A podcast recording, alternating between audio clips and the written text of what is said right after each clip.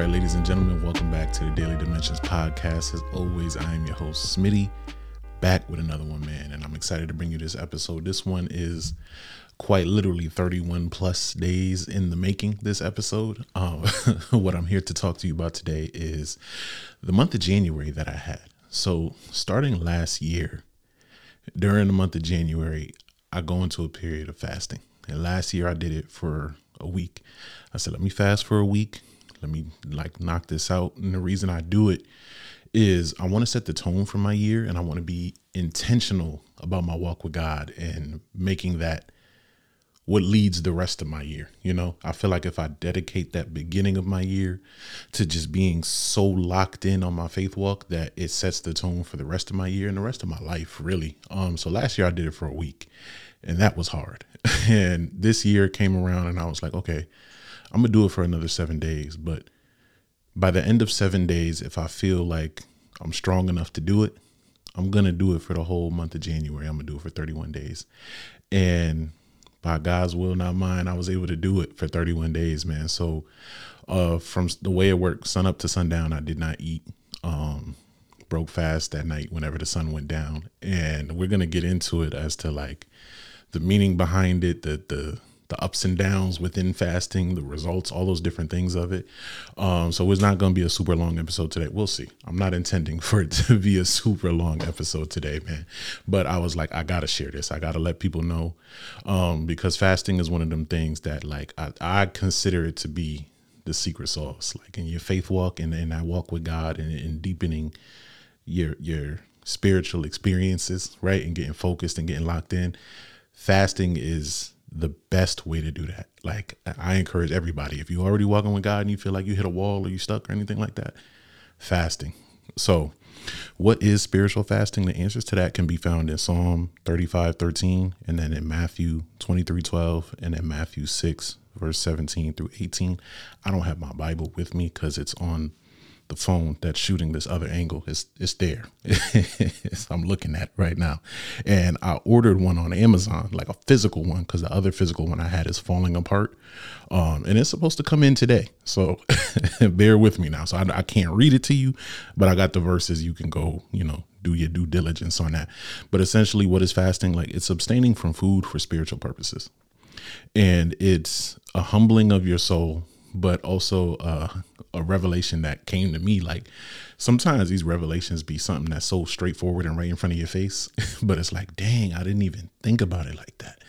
But I was talking to my brother Patrick, and I was telling him how I'm fasting and all these different things. He was encouraging me, and as we were talking, he was like, you know, it's like it's denying your flesh, and I was like, wait a minute. Boom, like brain blast, Jimmy Neutron type stuff. And I'm like, you know what? Yeah.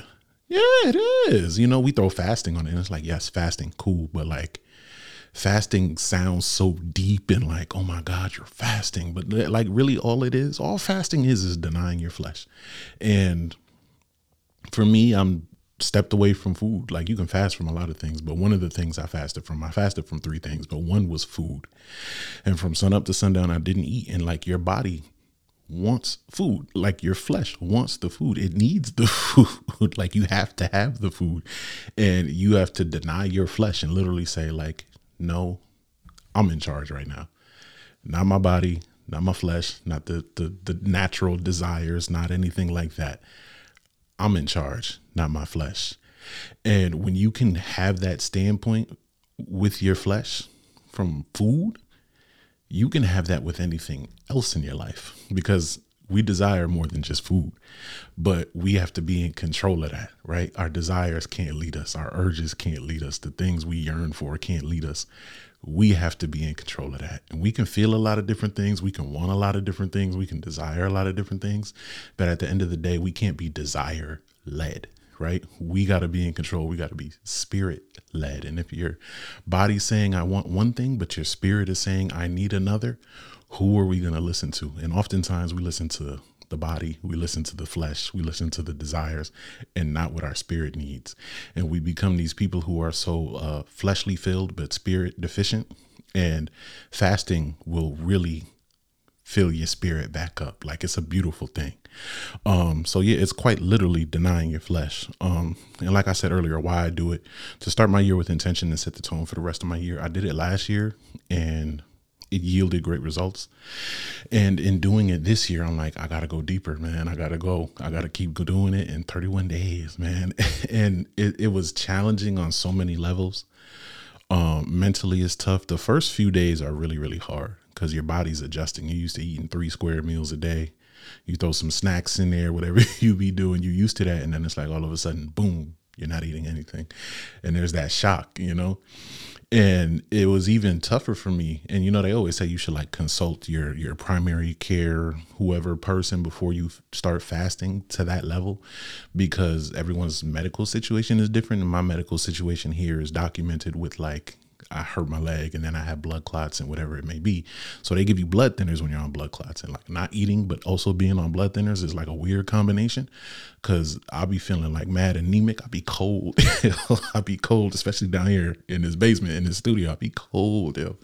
So it was different. I was lightheaded a lot. It was a lot of different things. I did not contact any doctor. I was like, God's gonna give me the strength to do it, and that's it. I'm I'm not contacting nobody. We're just gonna make it happen.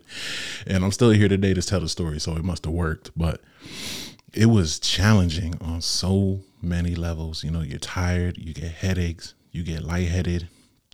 And we're in that point of the year, right, where every day gets longer.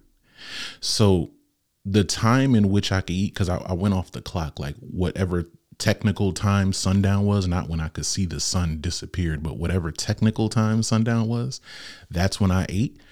And in the beginning, it was like, okay, we could do this. This is smooth. It's a little earlier in the day. You know, it's still wintry type time. Like we're we're good to go. And every day got longer and longer and longer, quite literally, because that's what's happening right now as the seasons are changing. Like it's getting longer and longer. So the time I was able to eat on January 1st versus the time I was able to eat on January 31st was like oh, an hour different almost, it felt like. And I'm like, yo, this is it's like every day I just got to wait longer. Every day I have to starve myself longer. Every day I have to deny myself longer. So although it got easier over time, it got more difficult over time. And there's sometimes I'm sitting there and my family will tell you, I'm just sitting there looking at the clock. I'm just like, uh-huh. It's almost time. I can eat dinner again. You know, I'm just looking at the clock. And I would even go as far as to um I would cook my food, right? Because I'm a cooker. I don't really be eating like ordering stuff like that. I cook all my meals. And I would cook the food and the food would be done. And then I still got 30 minutes left to wait. So I'm just sitting at the kitchen table and my family looking at me. I'm just sitting there looking at the clock, just waiting for 30 minutes to eat the food I just cooked. Cause I'm like, yo. And then when you cooking it, you can't even taste the food to see if, you know, like you can't even taste it to see if you need to add, you just got to go off what you know. so I'm sitting there and I'm like, all right. And it's staring you in the face and you just can't have it. And you got to deny yourself, man. And um, I also reached out to one of my friends who um, is Muslim and obviously a big part of their faith is they fast for extended periods of time. And I reached out to him early on to get advice. I'm like, bro, how do you navigate this? like, what are some tips and tricks? How, how do you make that happen? And one thing I thought about that that was really cool is that, like, although someone can have a different faith than you, you can still learn from people.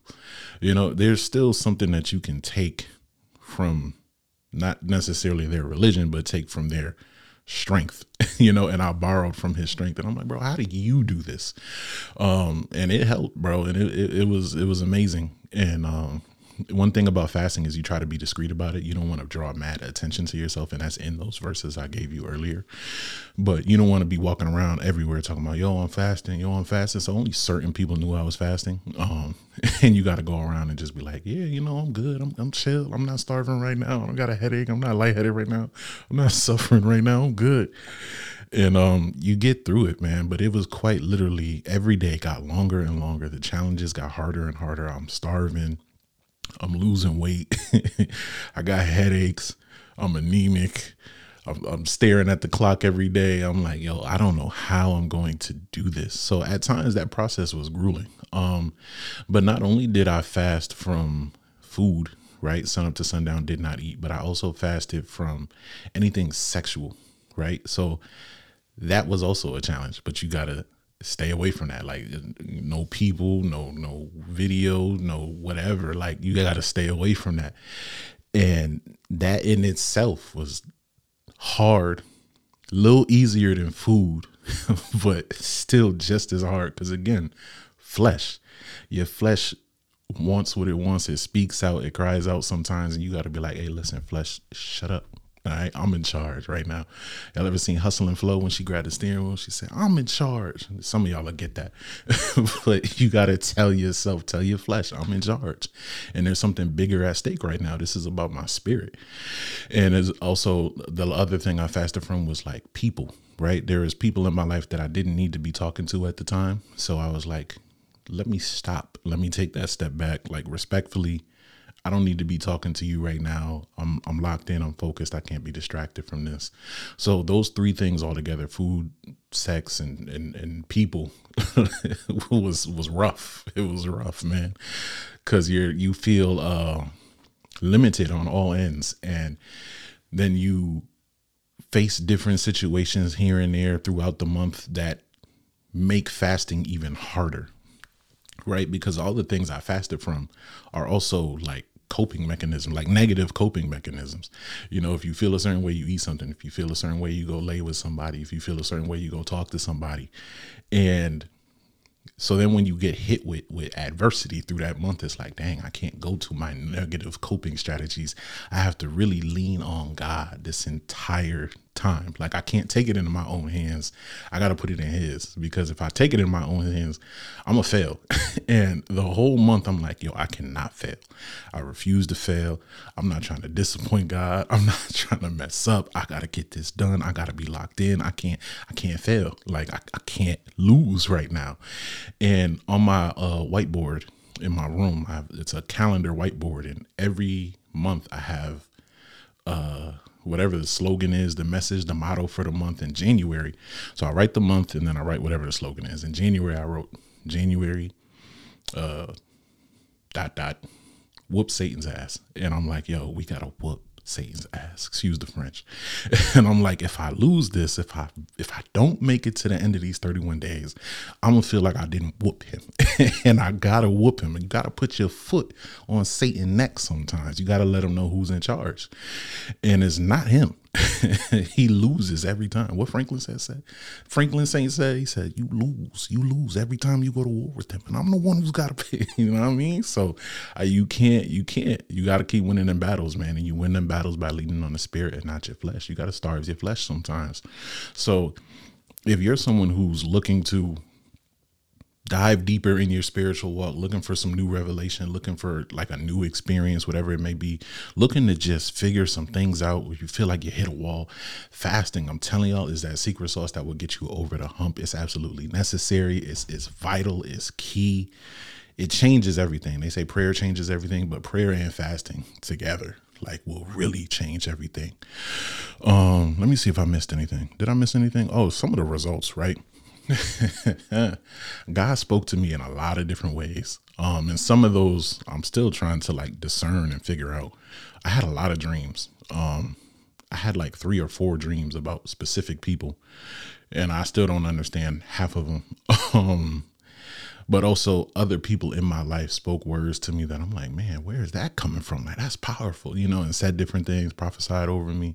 Um, God spoke to me in a lot of different ways outside of dreams.